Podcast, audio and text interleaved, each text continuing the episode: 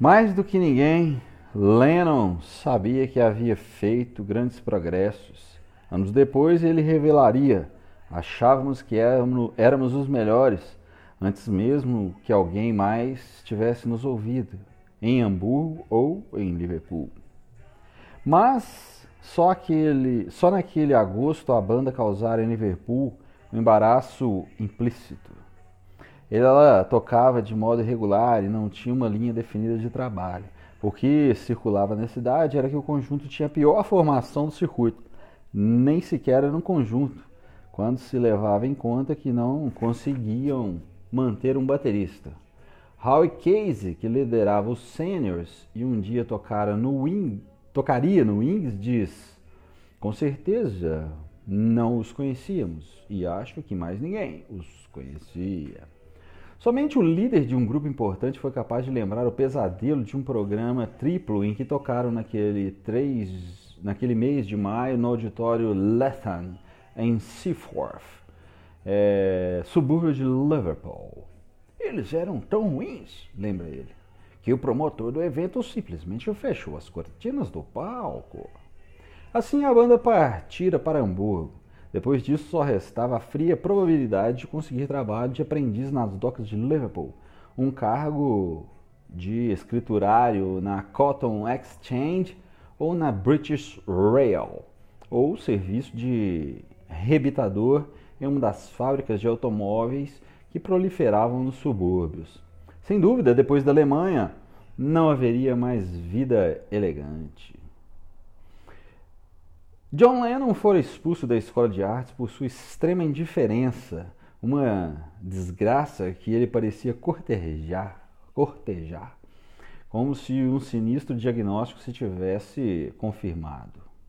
Paul McCartney havia desbaratado sua promessa acadêmica inicial ao sair-se tão mal nas provas que os professores abandonaram toda a esperança de que ele chegasse à universidade. George Harrison que encarava a escola como um terrível aborrecimento, decidira esperar as provas e fracassar em todas. Animado com a perspectiva de tocar, Pete Best deixara de lado os planos de frequentar uma faculdade de pedagogia.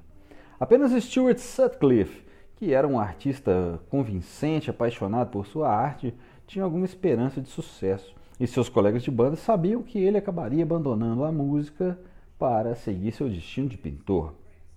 Mas Hamburgo dera uma poderosa guinada na vida dos três. Algo estranhamente significativo ocorrera lá. Algo intangível abrira uma pequena janela de esperança e dera a seus sonhos um ímpeto novo e imprevisível. Seus shows ganhavam um entusiasmo que beirava a anarquia. Frustrados com a mesmice em que as bandas de rock inglês, do rock inglês haviam se acomodado, exploraram sua notoriedade como um bando de nojentos e detonaram o volume do som. Começaram a reformular as apresentações para atingir a plateia com extravagâncias recolhidas de tipos endiabrados como Gene Vincent e Jerry Lee Lewis. Nesse processo, tornaram-se não só rigorosamente competentes no palco, como muitíssimos populares entre os ratos de boate alemãs. Aí, com a mesma voracidade, tudo desabou. O período de Hamburgo terminara em tumulto, com os rapazes deportados de maneira pouco elegante e embarcados para o norte, mais uma vez em baldeações irregulares e onerosas. Durante duas semanas, vadiaram por, por Liverpool, tristes e sem rumo, um evitando o outro como animais obrigados a dividir uma jaula no zoológico.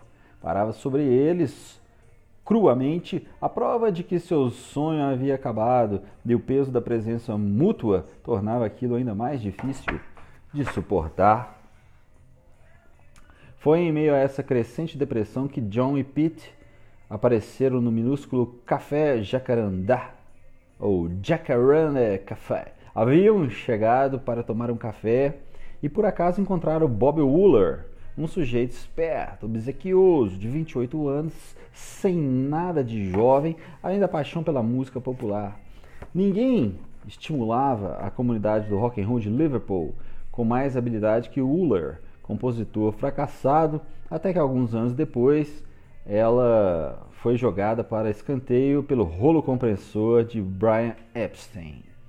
Bob projetava a eloquência deslumbrante de um ator e impostava a voz com uma ressonância dócil e floreada que passava a sensação de confiança a seus jovens pupilos. Toda tarde, Lennon e Best se sentavam, irritados, atarracados, a uma das miniaturas de mesas, cercados por bandos de universitários barbudos e se lamuriavam com Uller sobre sua situação profissional. Eles queriam trabalhar de novo, desesperadamente. Qualquer coisa servia, um show, um baile, um clube, até uma festa. Ele tinha de ajudá-los. Só isso, insistiram.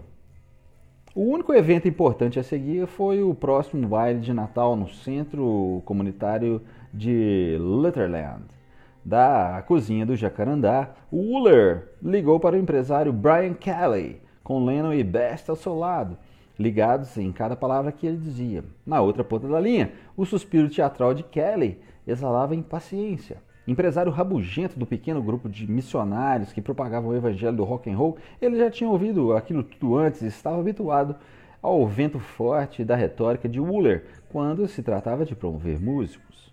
No entender de Kelly, Wooler estava tentando bater sua carteira.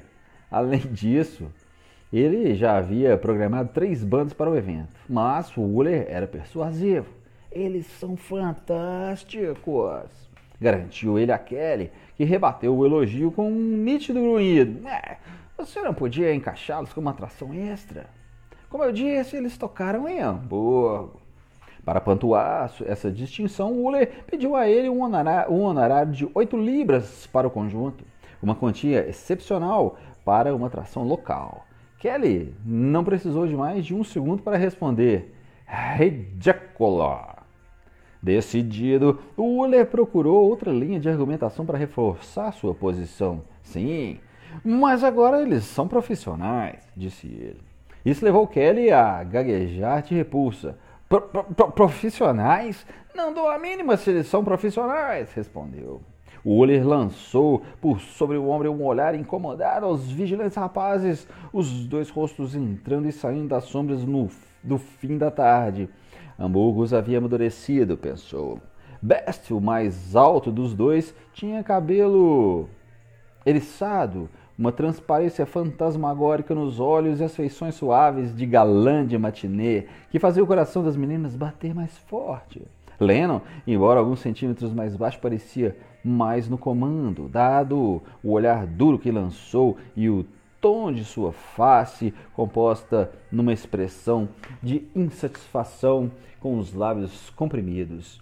E para os dois, era evidente que a conversa não estava andando conforme pretendido.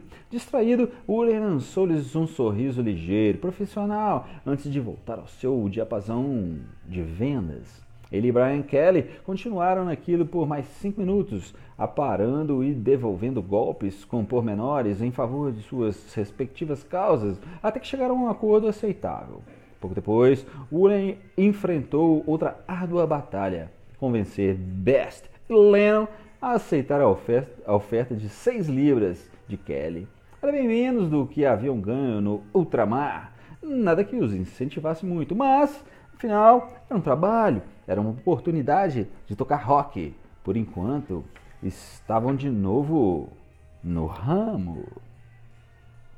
Depois da velha doca de containers de Buttle, a Stanley Road se abrirem duas vias secundárias de pista dupla que desembocavam na Creek Road.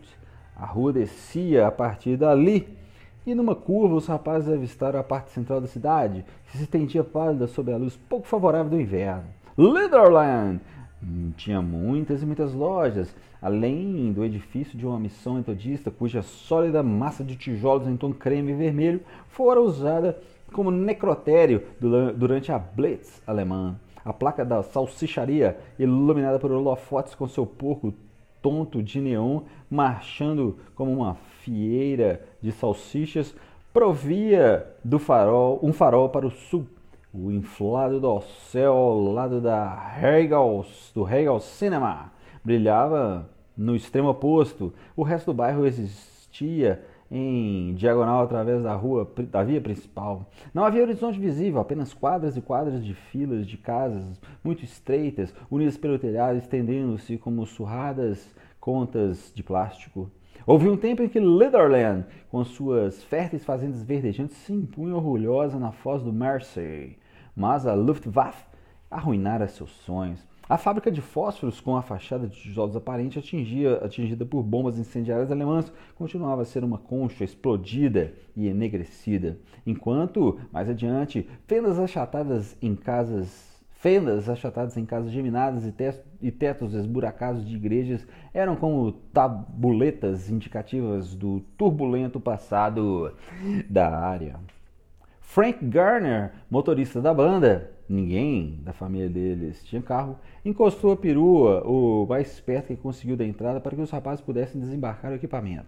Na escuridão crescente, conseguiram ver só uns dez adolescentes parados junto à entrada. A falta de uma fila compacta deixou o grupo incomodado, até que perceberam que todos os outros já haviam entrado para fugir do forte cheio de caça que exalava do curtume na Field Lane, é, logo depois do centro social.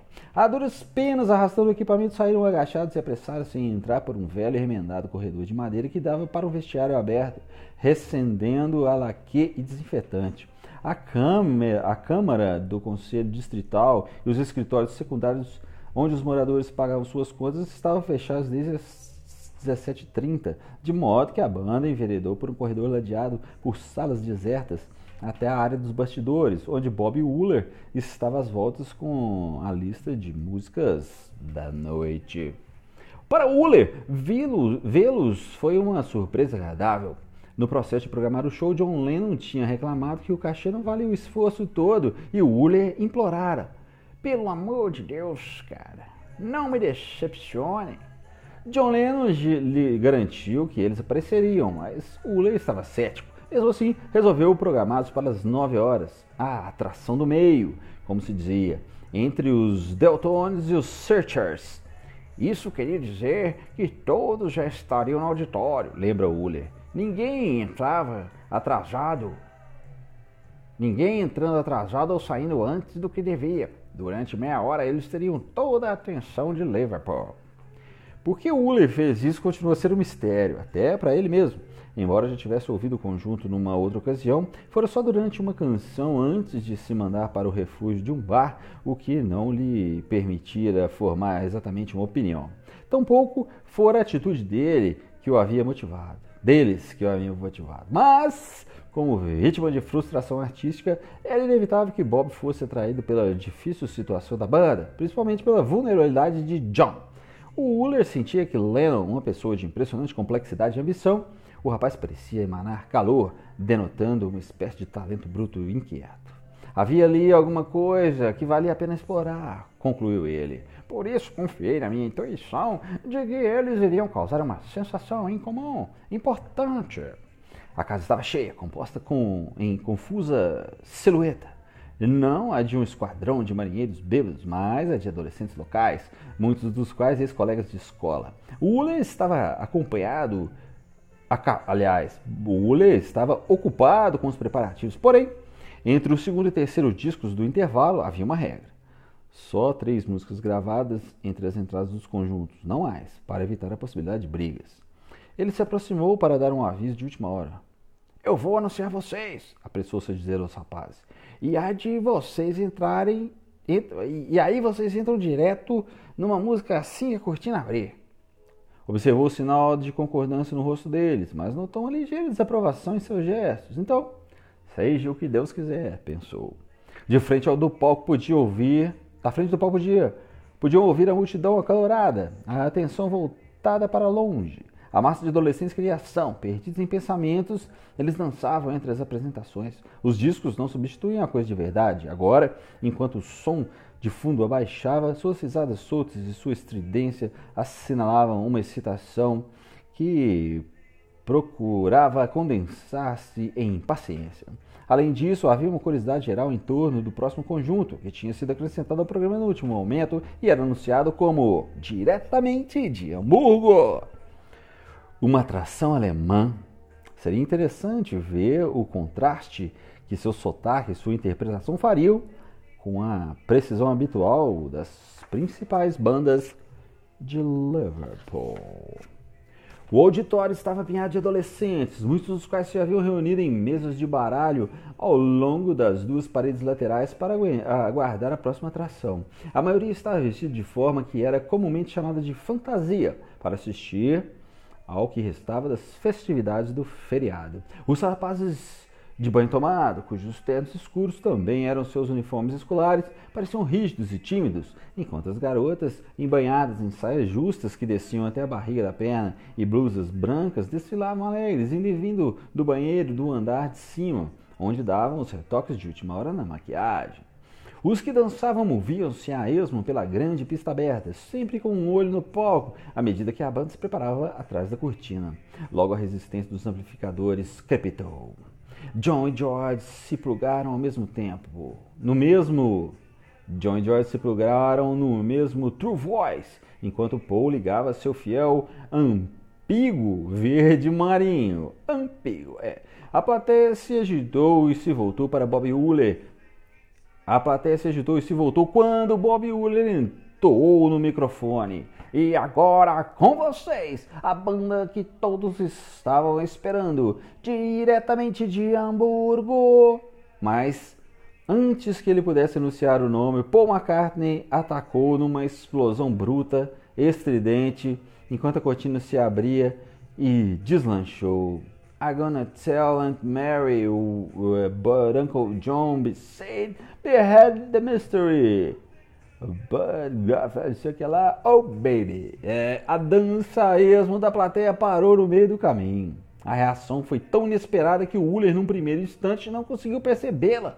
Parte do motivo foi a explosão que abalou o auditório. Um toque forte de bomba acompanhava cada semínima com força fenomenal. O, prim o primeiro, logo após Paul gritar Tell, soou de tal forma que o ataque ricocheteou furiosamente nas paredes. Houve um segundo em Mary e mais outro, e depois uma saraivada que tinha o, conhecido Bam Bam Bam de um avião da Segunda Guerra Mundial descarregando o inferno todo num alvo local. Era um ataque inocente de loucura. As pancadas vinham em ondas ritmicas e, uma vez iniciadas, não se interromperam. Não havia onde se abrigar no chão exposto. Todas as cabeças se atiraram para frente, estatelaram os olhos em face à emboscada ensurdecedora. Os jovens poderiam dizer que a música ribombando ao seu redor era uma espécie de rock and roll, mas tocado de um jeito diferente de tudo que já haviam ouvido antes. Oh baby, yeah, now baby, woohoo! Era convulsiva, assustadora e visceral no modo como desencadeava o frenesi na multidão. A aparência física do conjunto criou outra comoção. Por um instante tenso, a multidão só olhou atônita, tentando assimilar a cena inteiramente desconcertante. Quatro dos músicos vestiam conjuntos pretos que haviam comprado na Texas Shop de Hamburgo.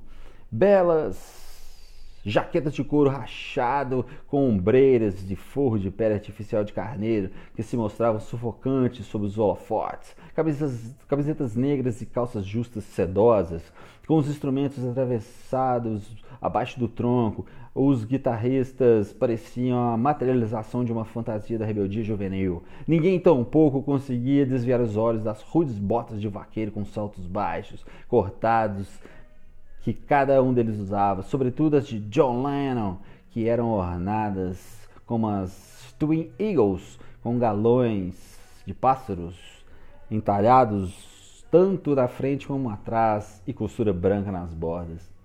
Eu nunca vi um conjunto como aqueles, disse Dave Forreshaw, um empresário de Liverpool que contemplou o espetáculo com extrema perplexidade. E pensei, que são eles? Quem são eles? Como se alguém tivesse disparado uma senha pré-combinada, a multidão toda se precipitou para diante, pressionando, exaltada, os que estavam na frente rumo às luzes da beira do palco. Garotas e rapazes impetuosos abandonaram o decoro social em troca de uma reação puramente emocional. Todos tinham parado de dançar, havia agora uma gravitação total rumo ao palco. Achando que uma briga começara, Brian Kelly correu para o salão com vários leões de chácara em fila. o organizador da noitada passou por um momento de verdadeiro pânico. Segundo Bob Wooler, muito tempo depois, Kelly me contou que já estavam a ponto de usar a força bruta, quando por fim perceberam a razão do alvoroço. A banda também chegou à mesma conclusão e começou a botar a multidão para suar. Os músicos aceleraram o ritmo e atacaram num furioso improviso, aproveitando cacoetes de pau que haviam inventado na Alemanha sacudiam e revolviam o corpo com crescente energia. John e George passaram a dar estocadas no tablado como cachorros bravos, batendo os pés para acompanhar o tempo da música. Newby, obrigado a observar as mãos de Harris para conseguir as mudanças de acorde, entrava na farra a intervalos irregulares. Embora para um desalento a falta de botas decentes de cowboy tornasse bem menos eficaz sua participação nas palhaçadas.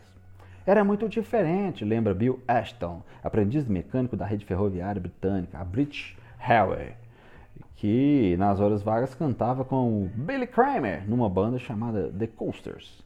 E viera a Litherland para avaliar a concorrência, entre aspas, estrangeira. Agir daquele jeito no palco e fazer aquele tipo de som, aquilo me deixou totalmente perplexo. Sorry. Como todos os demais, Kramer estava habituado a bandas que se pautavam por Cliff Richards do The Shadows. Melhor, Cliff Richard and The Shadows. E a principal atração de, do rock and roll inglês, adeptos de uma coreografia suave cuidadosamente servida. Até então, todos tinham seguido os passos delicados dos Shadows. Esse conjunto novo, porém, era um animal de natureza diferente. Segundo Dave Forshaw, normalmente grupos populares de label como o Rainbow Force ou o Dominoes chegavam e se apresentavam de uma maneira polida, ordeira. O desempenho dessa outra banda atingia o público com contundência. Eles tocavam com agressividade e muito menos respeito. Eles atacavam o público. E John Lennon foi para o microfone e desafiou o público a baixar as calças. A plateia em estado de euforia inconsciente e indiscriminada gritou e ergueu os braços e dizendo Uau! Brian Kelly percebeu uma mudança sísmica na paisagem e se apressou a contê-la, postando leões de chácara junto às portas para proibir que empresários concorrentes como Forshaw viessem caçar ilegalmente o seu butim. Mas era tarde demais para medidas inócuas como essa. A casa estava em plena erupção de histeria quando o grupo concluiu seu programa de meia hora com uma versão excitante de What Did I Say? Na qual Paul McCartney deu um salto ornamental e ficou entre o público, instigando os garotos a um confronto arrebatado. Durante o último aplauso entusiástico, Bob Wooler conseguiu dizer: Isso foi fantástico, caras! Mas era duvidoso que alguém prestasse muita atenção a ele. Estavam ocupados demais tentando entender o que acabara de acontecer ali, naquele palco. O que havia transformado seu bailinho de Natal numa total epifania. Era inevitável.